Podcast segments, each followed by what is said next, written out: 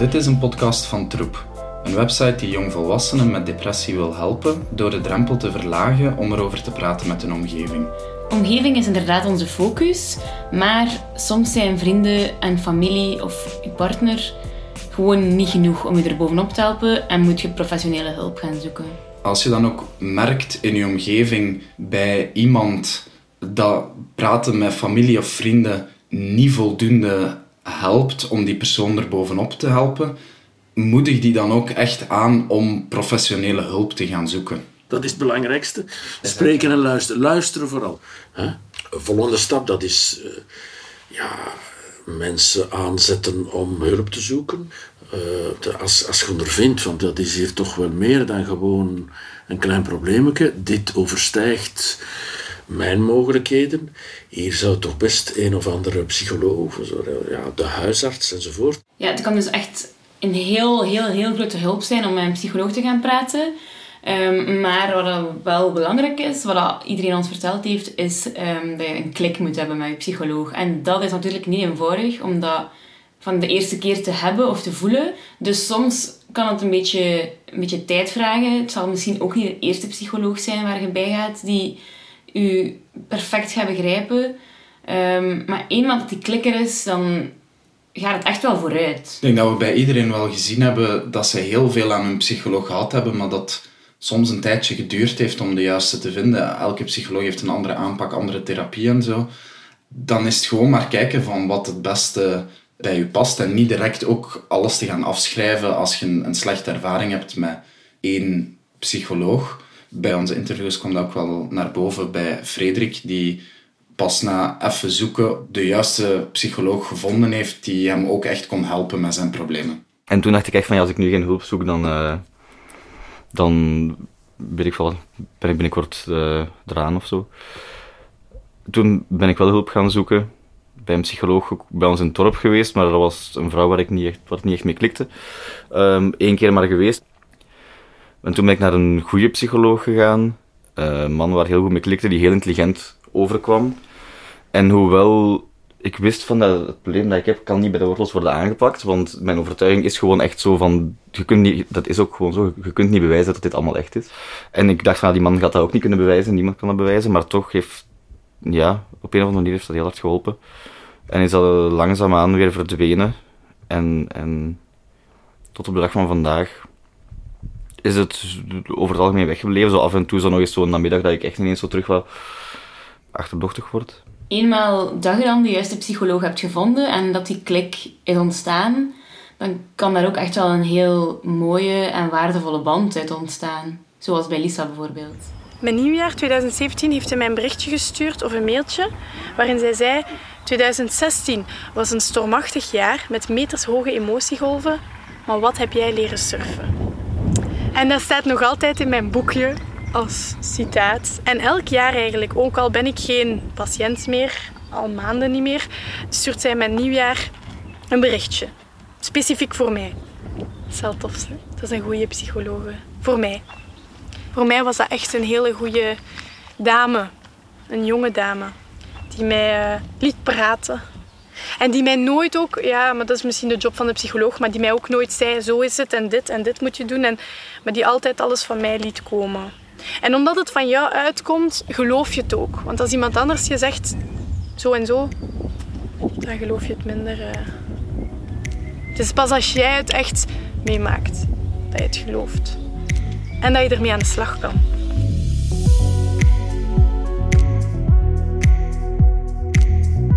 Dan ben ik op zoek gegaan naar psychologische hulp. Heb ik gewoon echt Google psycholoog Gent. en dan uh, heb ik iemand gevonden waar ik ben bij geweest. Uiteindelijk ben ik daar een klein jaar bij geweest, denk ik. En ik vond dat dat niet zo goed klikte tussen ons. En ik denk dat dat, allee, nu weet ik dat dat wel very belangrijk is dat dat wel zo is. Maar ja, allee, dat is de eerste keer dat je dat zelf doet. Niemand weet dat, je ouders weten dat niet, weet dat één of twee mensen of zo. En dan is dat uitgekomen bij mijn ma en dan had zij ook mijn psycholoog gebeld. Maar ja, dat klikte zo wel niet goed met die vrouw. Die heeft daar ook niks over gezegd tegen mijn ma. Want ja, die mag dat uiteraard niet. En ik was ook blij omdat ze dat niet gedaan heeft. Maar ik voelde me zo wat in het nauw gedreven in die situatie. En ik dacht, oké, ik ga daar gewoon niet meer naartoe. En ik dacht, kan het wel aan, het gaat wel beter. Want ik denk altijd van, het gaat beter, ja, het is allemaal voorbij. Ehm, en dan ben ik dus weer een tijdje niet geweest. Maar als volgende, ja, terug bij af eigenlijk. En dan ehm, kon ik dat ook niet meer betalen om te gaan. Ik betaalde allemaal zelf, want mijn ouders wisten nog niet. En toen ben ik naar een andere psycholoog en dat ehm, dan ben ik doorverwezen van Hoogend Zorg. Die hebben zo'n systeem dat ik 2 euro per sessie moet betalen voor te gaan. Dat echt super nice. Ehm, en dat was een hele goeie eigenlijk. En dat klikte wel en dat was echt tof. Um, ik voelde me vrij op mijn gemak bij haar. En dat, niet dat ik dat leuk vond om te gaan, maar ik had hier wel. Het me wel deugd. En toen denk ik daar bijna twee jaar naartoe geweest ben. En ik heb daar echt grote stappen gezet. Gaat je nu nog naar de psycholoog en zo? Nee, en daarom dat het weer echt niet goed ging, een paar weken geleden. Hmm. Want ik heb het gevoel dat ik weer... En kan dat gewoon niet meer betalen, want ik ben ook geen student meer. ik studeer nu wel nog, maar ik krijg al die voordelen als student echt niet meer. Waardoor dat ik dus volle pot terug moet betalen en dat ik nu ook al een jaar niet meer ga naar een psycholoog. Um, en ik heb daar wel lastig mee, want al die vooruitgang dat ik zo geboekt had, ik heb het gevoel dat ik dat terug een beetje kwijt ben en dat ik weer zo wat bij afsta. En dat het gevoel dat die psycholoog hielp? Ja, echt wel, zeker. Ik kan er alleen maar goede dingen over zeggen over haar. Goedkoper maken of terugbetaling? Ja, ook zoiets. Fuck CM, zoiets. Zou wel, wel gekomen zijn. Oh ja, ik zou echt spieterig gaan missen. zeg, zeg mijn psycholoog. Uh, maar ja, het CM, hebt zes sessies in heel je leven. Wat ben ik daarmee? Als ik mijn been kwijt ben, dan heb ik wel heel mijn leven niet. En dan is het allemaal oké. Maar als ik niet goed ben in mijn hoofd, dan mag dat maar zes, zes sessies duren en moet opgelost zijn. Ik ben zeker absoluut voorstander van de terugbetaling van psychologen en psychotherapie. Ik denk dat dat nodig is. Er bestaat natuurlijk wel een centrum voor geestelijke gezondheidszorg, de CGG's, waar je nu ook al praktisch gratis terecht kunt voor psychotherapie.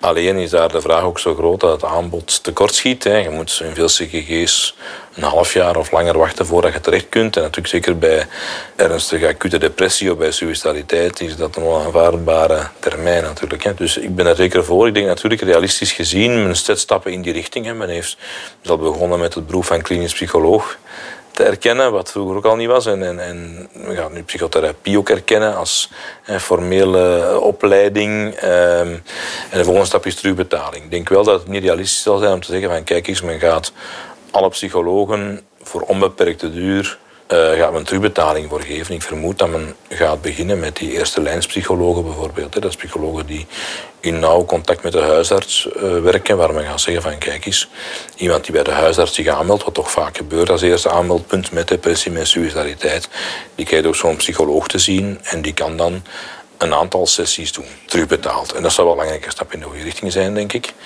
Je zou natuurlijk ideaal voor een systeem kunnen pleiten waar je bijna onbeperkt in de tijd terugbetaling kunt krijgen. En ik zou daar zeker niet tegen zijn, alleen is dat financieel blijkbaar een heel grote clip om te nemen voor de overheid. Ja, een psycholoog is dus echt een grote hulp, maar je moet het kunnen betalen natuurlijk. En daarom is terugbetaling echt super belangrijk, want sommige mensen die kunnen een psycholoog niet betalen. Kijk naar het voorbeeld van Lalo dat we daarnet gehoord hebben. Zij gaat op deze moment dus niet meer naar de psycholoog, gewoon omdat ze het financieel niet kan, het zich niet kan permitteren.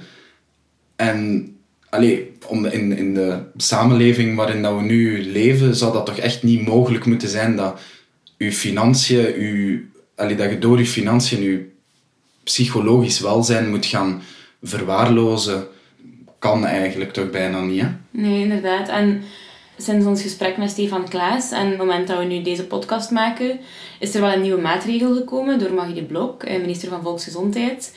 En um, die zou vier sessies terugbetalen. Dus er is nu een nieuwe maatregel gekomen uh, dat je vanaf dit najaar voor maximum 11 euro in plaats van 45 euro um, naar de psycholoog kunt gaan als het wordt voorgeschreven door um, uw huisdokter of een psychiater.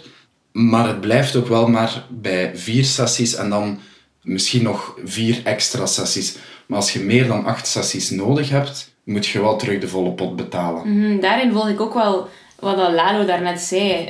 ja, sorry, maar op acht keer is je probleem hoogstwaarschijnlijk niet opgelost. Nee, als we kijken naar iedereen die wij geïnterviewd hebben, dan was dat een proces van maanden, soms een jaar Jaren, ja. of jaren. Dus dat lijkt mij vrij weinig. Allee, dat is een, goede, allee, een eerste Dus, stap ja. in de goede richting, maar het is zeker nog niet voldoende. Het is een supergoeie stap in de, in de juiste richting. En het is echt belangrijk. Ik ben heel blij dat dat, dat dat gebeurt. En zeker nu op dit moment dat we daarmee bezig zijn, was ik heel blij toen ik dat zag. Maar allee, het is nog lang niet voldoende. En ik begrijp ook wel, allee, Stefan Klaas zegt dat, zei dat ook, het kost natuurlijk wel veel geld om dat allemaal terug te betalen. Ehm, dat is waarschijnlijk een flinke hap uit het budget van, van eh, de regering. Maar ik denk dan wel dat dat een prioriteit mag zijn. Het is zo Zoiets. belangrijk. Het is zo belangrijk. Het gaat, het gaat om mensenlevens, hè, eigenlijk. Mhm. Het gaat om mensenlevens en om het geluk van de samenleving. Ik denk dat dat is op zich toch denk ik het belangrijkste, hoe dat de dingen gemeten worden, hoe gelukkig dat iedereen is.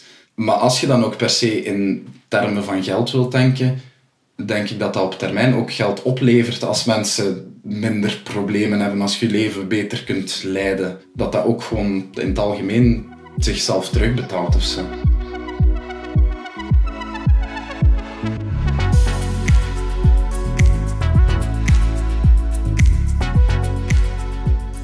Globaal in de wereld vind ik, in de westerse wereld, dat het problematisch is dat er zoveel medicamenten circuleren. Niet alleen trouwens voorgeschreven medicatie, maar hetzelfde geldt voor allerlei drugs. Hè. Heel veel jonge mensen voelt zich niet goed en gaat door middel van cannabis of zwaarder spul ja, proberen zich wat beter te voelen. Hè. Ik heb daar geen moreel oordeel over. Maar ik denk, dit is meestal geen oplossing voor uw problemen. Integendeel. Meestal is dat een vlucht in de wolk van de illusie. Hè? Hoe komt het dan dat ze eerder naar zulke dingen grijpen, waarvan ze weten dat het slecht is voor hen, dan dat ze om medicatie vragen of om professionele hulp vragen? Dat is de paradox. Wel, ze weten blijkbaar niet dat het slecht is. Ten eerste. Ten tweede kun je dat gewoon zonder voorschrift en op je eigen en via vrienden eh, verkrijgen. Het is heel erg, hè, de softdrugs zijn heel erg in de jongere cultuur ingebed. Hè. Dus het is een gemakkelijk vluchtmiddel. Ja. Hm. Zoals drank dat ook is. Hè. Eh, ja, dat zijn de dingen die voorhanden zijn. De drempels zijn zeer laag voor die middelen. De drempels naar hulpverlening zijn hoog. De drempels naar elkaar zijn blijkbaar ook hoog. Hoe raar ook. Hè? Eh, ik hoor zelfs soms dat men eerst zat moet zijn voor men durft spreken. Hè? En zat zijn, dat is niet de beste status om dan goed te spreken. Dus het is beter als je vrienden in hun zattigheid door het spreken over miserie, dat je dan nog eens afspreekt om in nuchtere toestand ook eens te spreken. Maar het zijn vluchtwegen die in de jongere cultuur nu eenmaal heel erg voorhanden zijn. Ik heb eigenlijk nooit, nooit tegen iemand verteld. En pas toen dat het wat beter ging en ik had gedronken en zo, heb ik het voor eerste keer tegen mijn vrienden gezegd. Ik had vooral het gevoel dat niemand mij ging begrijpen. Dat, ehm, En hoe reageerden ze dan toen je het uiteindelijk wel had verteld? mijn vrienden...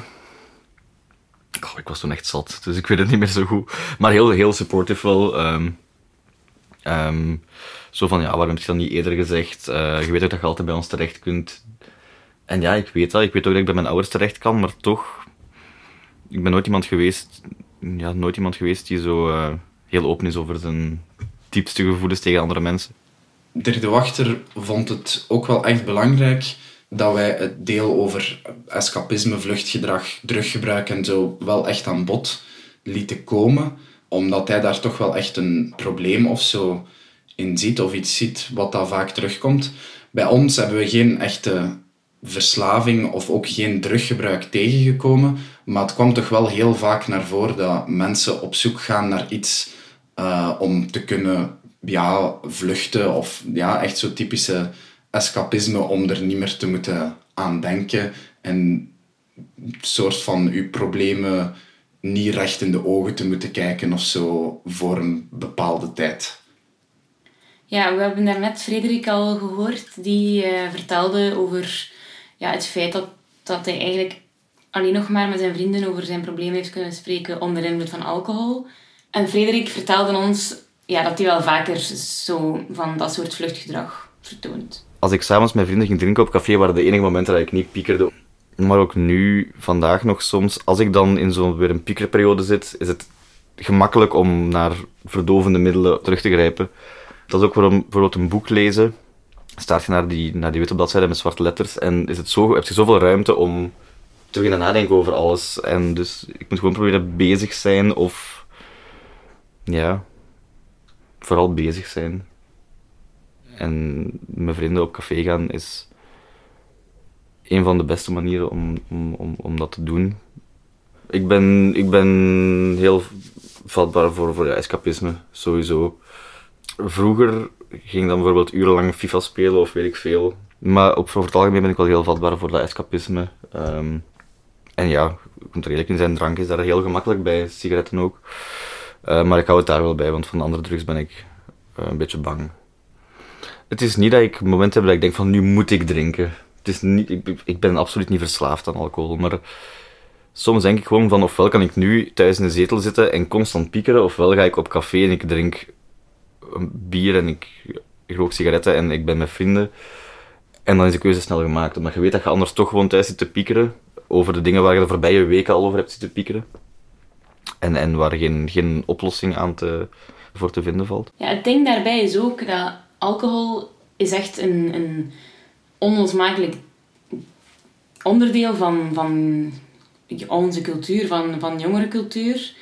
Um, ja, dat is iets dat, dat standaard, een standaard deel is van heel veel mensen in het sociaal leven. Um, en daardoor kan dat ook redelijk snel um, een gewoonte worden zonder dat dat voor anderen echt problematisch overkomt. Kan natuurlijk ook wel zodanig grote proporties aannemen dat het er echt wel overgaat en dat dat niet meer zo onschuldig is. De eerste keer dat ik echt zo besefte van oké, er is iets echt niet goed en ik moet echt een keer met iemand gaan praten, want ik, ik kan gewoon niet meer en ik lig hele dagen te zuipen of dit of dat te doen, dat ik niet moet nadenken. En ik denk dat dat de eerste keer dat ik dat echt had, dat, dat ik besefte van oké, gaan we praten, was einde van het eerste jaar. Dus hoe oud was ik dan? 19. En ja, ik ben ook iemand die altijd heel hard vluchtgedrag stelt. Dus dan echt ik iets nodig. En toen was dat vooral drank, denk ik. Dat het niet oké was. Dat was ik één keer, dat is één moment dat ik echt nooit heb vergeten. Dat ik zo voelde me zo slecht. Dat ik echt gewoon vrij bang was van mijn eigen ook. Want ik had echt niet meer zo goed onder controle. En dan heb ik wel naar een vriendin gebeld. Van, please kom af, want ik wil echt niet alleen zijn nu. Maar het hoeft ook niet altijd over drank of sigaretten te gaan qua vluchtgedrag. We hebben ook wel gezien dat zich dat op andere manieren kan uiten. Zoals bij Saya bijvoorbeeld, die tijdens haar eerste depressie ook een eetstoornis ontwikkeld had, die ze zelf letterlijk een verslaving noemt. Voordat ik zo ben beginnen toegeven dat het echt een probleem was, oh, dat heeft lang geduurd. Zo. Ik zei altijd van, ja, nee, dat is helemaal geen probleem. Jullie zijn zwaar aan het overdrijven en zo. Omdat dat ook mijn enige houvast was, snapte? Dat was zo... Dat maakte mij miserabel. Dus eigenlijk zouden we dan denken van, huh, what the fuck. Maar dat is zo'n beetje een verslaving geworden. Je bent zo elke dag constant bezig met eten en niet eten. En dat neemt je gedachten weg van alle andere shit in je leven, snapte? En dus dat is zo'n beetje een, een slecht copingmechanisme geworden. En dat is heel moeilijk om dat ja, om dat terug te veranderen, dat is echt iets heel, uh, heel vies. Dus dat neemt zo je hele, ja, je hele leven in beslag.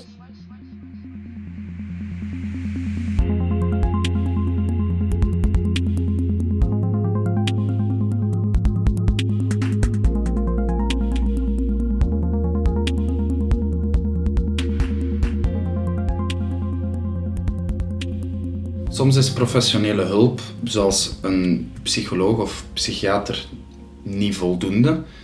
En dan is er natuurlijk ook nog altijd de keuze om in opname te gaan. Als uw depressie echt zo ernstig is dat je niet meer aan jezelf kunt werken in de ja, gewone wereld of in de gewone samenleving, kan het soms wel de beste oplossing zijn om u even af te zonderen en er echt, echt volop aan die, aan die problemen uh, te werken. Een aantal van onze getuigen hebben ook die stap gezet om in opname te gaan. En ik denk dat dat een heel zware stap is om te doen. Want je sluit je wel een beetje echt af van de buitenwereld. Het is ook... iedereen weet het op dat moment. Hè. Vanaf dat je opgenomen wordt, om het zo te zeggen, weet iedereen dat er iets mis is, terwijl je dat anders alleen maar tegen de mensen kunt zeggen waaraan dat je het zelf wilt vertellen. Dus dat is wel een, een grote stap om te zetten. Maar soms ook wel nodig, denk ik. Maar sowieso zijn de ervaringen daar ook wisselend. En dat kan een heel positief effect hebben en de juiste keuze zijn. Maar uiteindelijk is het ook een vorm van behandelen. Net zoals dat therapie een vorm is van behandelen, als dat medicatie een vorm is van behandelen. En iedereen reageert daar ook anders op, op zijn opname. Onder andere Maarten bijvoorbeeld is in opname gegaan, omdat hij zelf ook vond dat het niet meer kon. Maar dat bleek voor hem dan niet echt de beste oplossing te zijn. En dan ben ik op eigen initiatief eigenlijk ehm, opgenomen geweest. Dus ik vond zelf dat het niet meer kon. eh, terwijl mijn psychiater toen zoiets had van misschien moeten we toch nog wat ambulant blijven proberen. Eh, maar ik kon het echt niet meer, niet meer aan. Hè. Dus ik wou echt opgenomen worden in de, in de hoop dat dat mij veel beter zou, zou maken. Ehm, maar het is tijdens die opname dat ik eigenlijk ook ehm, ja, heb ontdekt dat dat niet echt, niet echt goed was. Dus ik voelde me daar totaal niet, niet gehoord als patiënt. Ik voelde mij, ehm, ja, ik voelde me dat gewoon een nummertje dat er moest zijn of dat de bedden gevuld zouden zijn. Eh, maar eh, ja, ik voelde me daar totaal niet geholpen. Ik heb daar ook ja, heel lang met niemand gesproken eigenlijk. Dus ik heb daar heel lang gezeten, zes weken of zo, voordat er eigenlijk echt iets op gang was gekomen. Voordat ik eh, met een psycholoog gesprekken had, voordat de diagnostiek eh, werd gedaan. En ik ben daar achteraf eh, ja, veel slechter uitgekomen eigenlijk nog. Dus ik heb er uiteindelijk drie maanden gezeten en ik ben daar nog veel depressiever en veel slechtgeziender uitgekomen. Ik had ook mijn gevoel in de psychiatrie een beetje verloren. Maar dan ben ik nadien wel ambulant blijven naar de psychiater gaan, blijven naar de psycholoog gaan. Ook een aantal keer veranderd van psychiater. Uiteindelijk was er dan wel iemand waar ik een betere klik mee had, die ook meer heeft durven veranderen qua medicatie en zo. En samen met de psycholoog, waar ik dan op den duur echt wel wekelijks naartoe ging, is dat stilletjes aan zo beter en beter beginnen gaan. En heb ik pas een jaar na die opname eigenlijk echt zo de mooie kant van de psychiatrie leren kennen. Van echt mensen te kunnen helpen en van echt nuttig te kunnen zijn. En ja, dan is het zo stilletjes aan wel echt beter beginnen worden met mij. En heb ik ook, ja, is dat idee bij mij blijven groeien van zelf psychiater te worden. Om, omdat ik zoiets had initieel van, ik wil het gewoon beter doen. Ik vind dat alle dingen die mislopen eh, of misgelopen waren tijdens mijn opname, dat moet beter kunnen gewoon. En als student geneeskunde kan ik daar misschien iets aan doen. Het is pas later dat me echt zo de mooie kant van de psychiatrie te zien. Van, van kijk, je kunt echt mensen helpen, je kunt echt iets betekenen, je kunt echt een verschil maken. Dat echt zo, dat positieve er ook is bijgekomen. En dat ik echt zo met volle goesting psychiatrie ben beginnen doen. En eh, momenteel ben ik echt, ja, kan ik echt wel zeggen van mezelf dat ik gelukkig ben als co-assistent nu kinder- en jeugdpsychiatrie. En binnen enkele maanden studeer ik dan af en kan ik echt als assistent beginnen op een dienst kinderpsychiatrie. Wat, wat voor mij echt wel zo'n belangrijke cirkel is die rond is. Omdat ik nu zelf kan doen en, en zelf beter kan doen hetgeen dat ik toen eigenlijk als patiënt eh, gemist heb. Dus voor mij is dat wel echt zo'n een, mooie cirkel die rond is eigenlijk. Ik vind het wel mooi als je dan op het einde hoort dat Maarten nu zelf wat hij dan heeft meegemaakt in opname, dat hij dat zelf beter wil doen, door dan ook voor psychiater te studeren. En het is goed dat hij zelf aangeeft van ik, ik wou opgenomen worden, maar dat was misschien niet de beste keuze voor mij op dat moment. Dat, ik ben er eigenlijk slechter uitgekomen.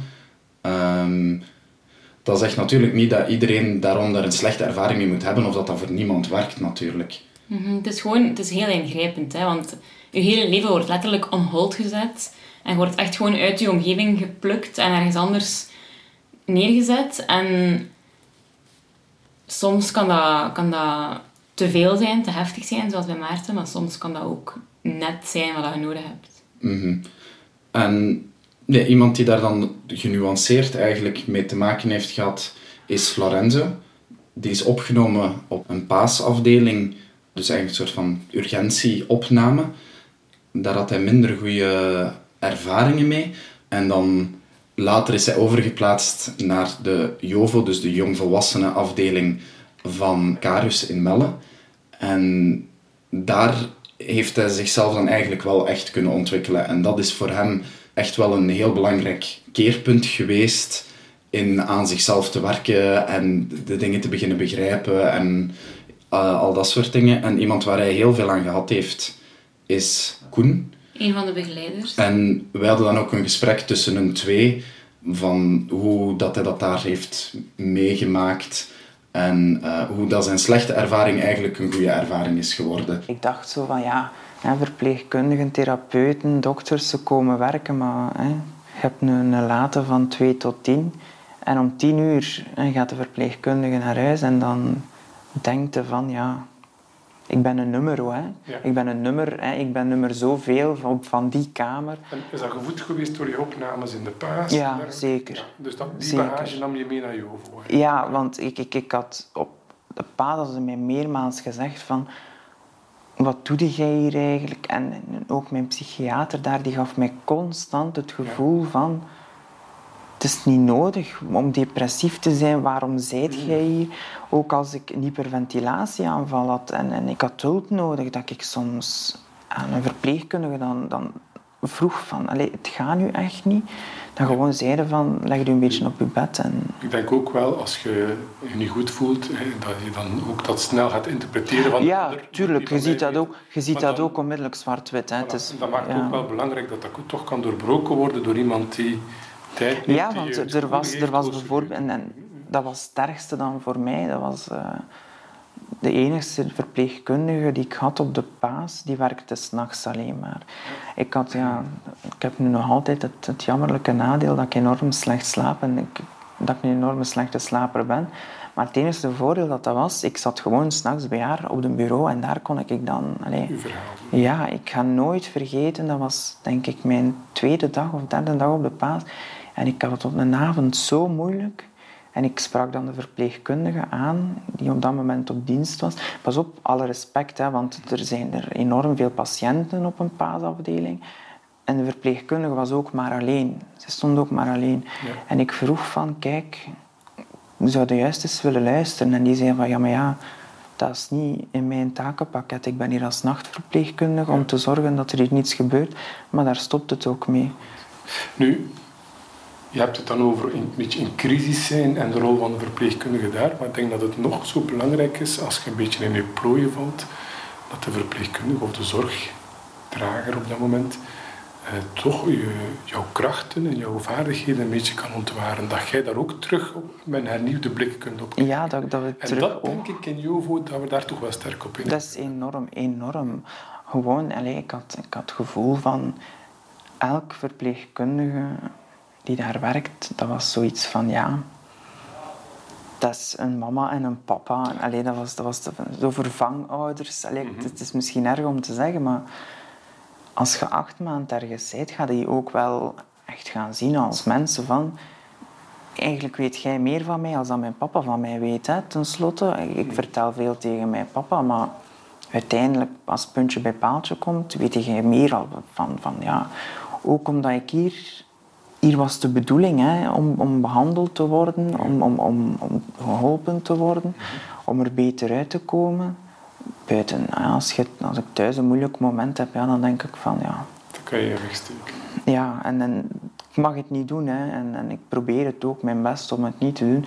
Maar de verleiding is groot om gewoon even te zeggen van bijt op je tanden.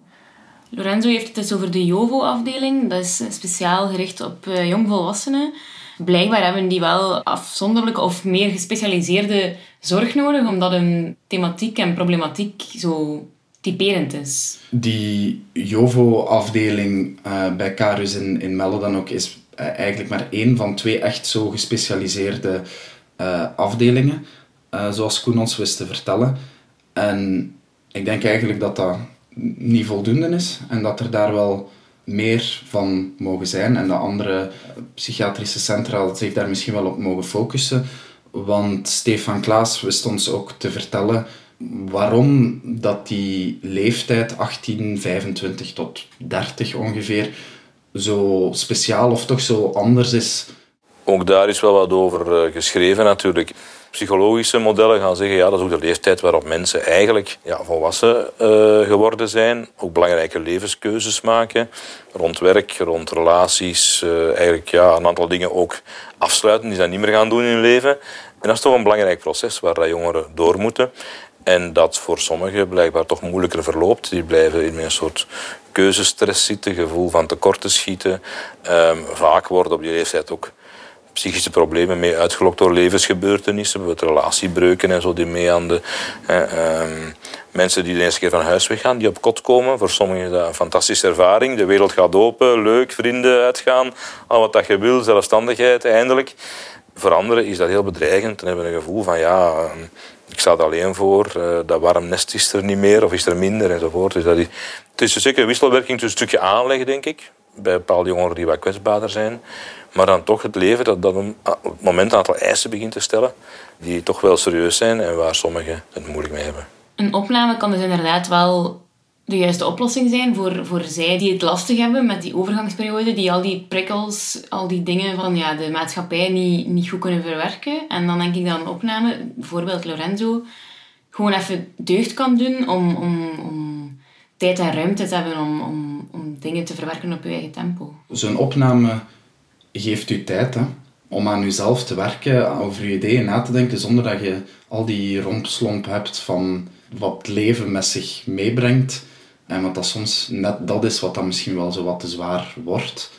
Mm, ik denk een deel van het gesprek tussen Koen en Lorenzo duidt dat ook echt, allee, typerend daarvoor om, om dat te tonen hoe dat gewoon de tijd hebben al enorm belangrijk kan zijn.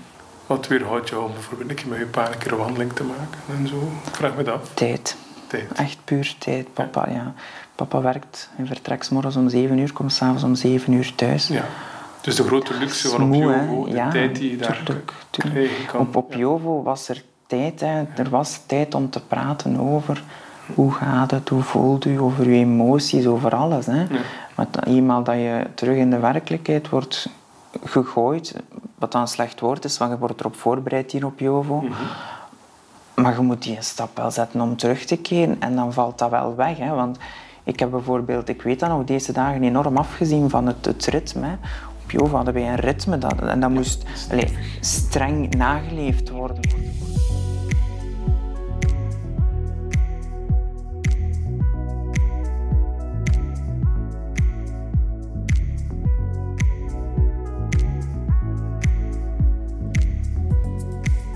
Ja, wat mij wel opviel, is dat veel jongeren, mensen met wie wij gesproken hebben, maar ook daarbuiten, um, vaak een toevlucht zoeken ja, in, in, in vluchtwegen, in middelen. Dat kan alcohol zijn, dat kan drugs zijn, maar ja, dat kan ook gewoon allemaal andere dingen zijn, bijvoorbeeld gamen of zo. En gewoon echt een, een soort van escapisme, omdat je niet meer je problemen wilt in de ogen kijken.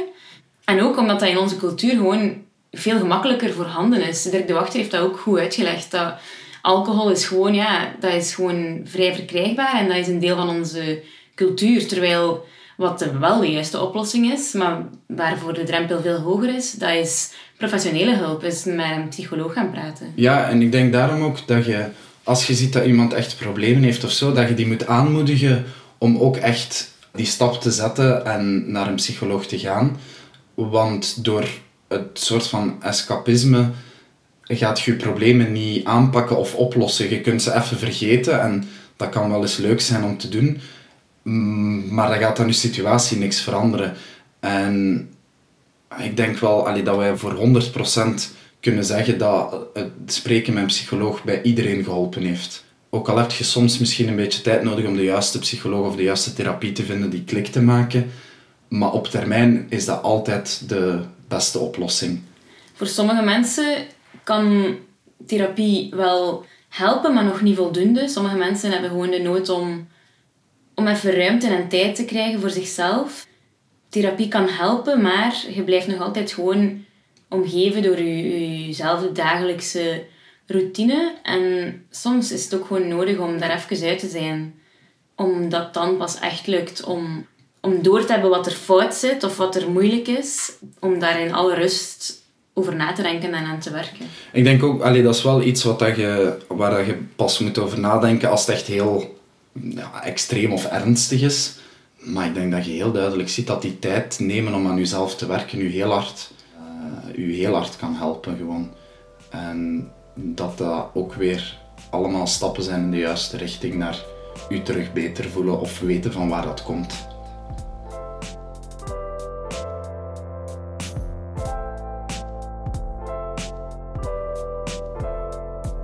Bedankt voor het luisteren.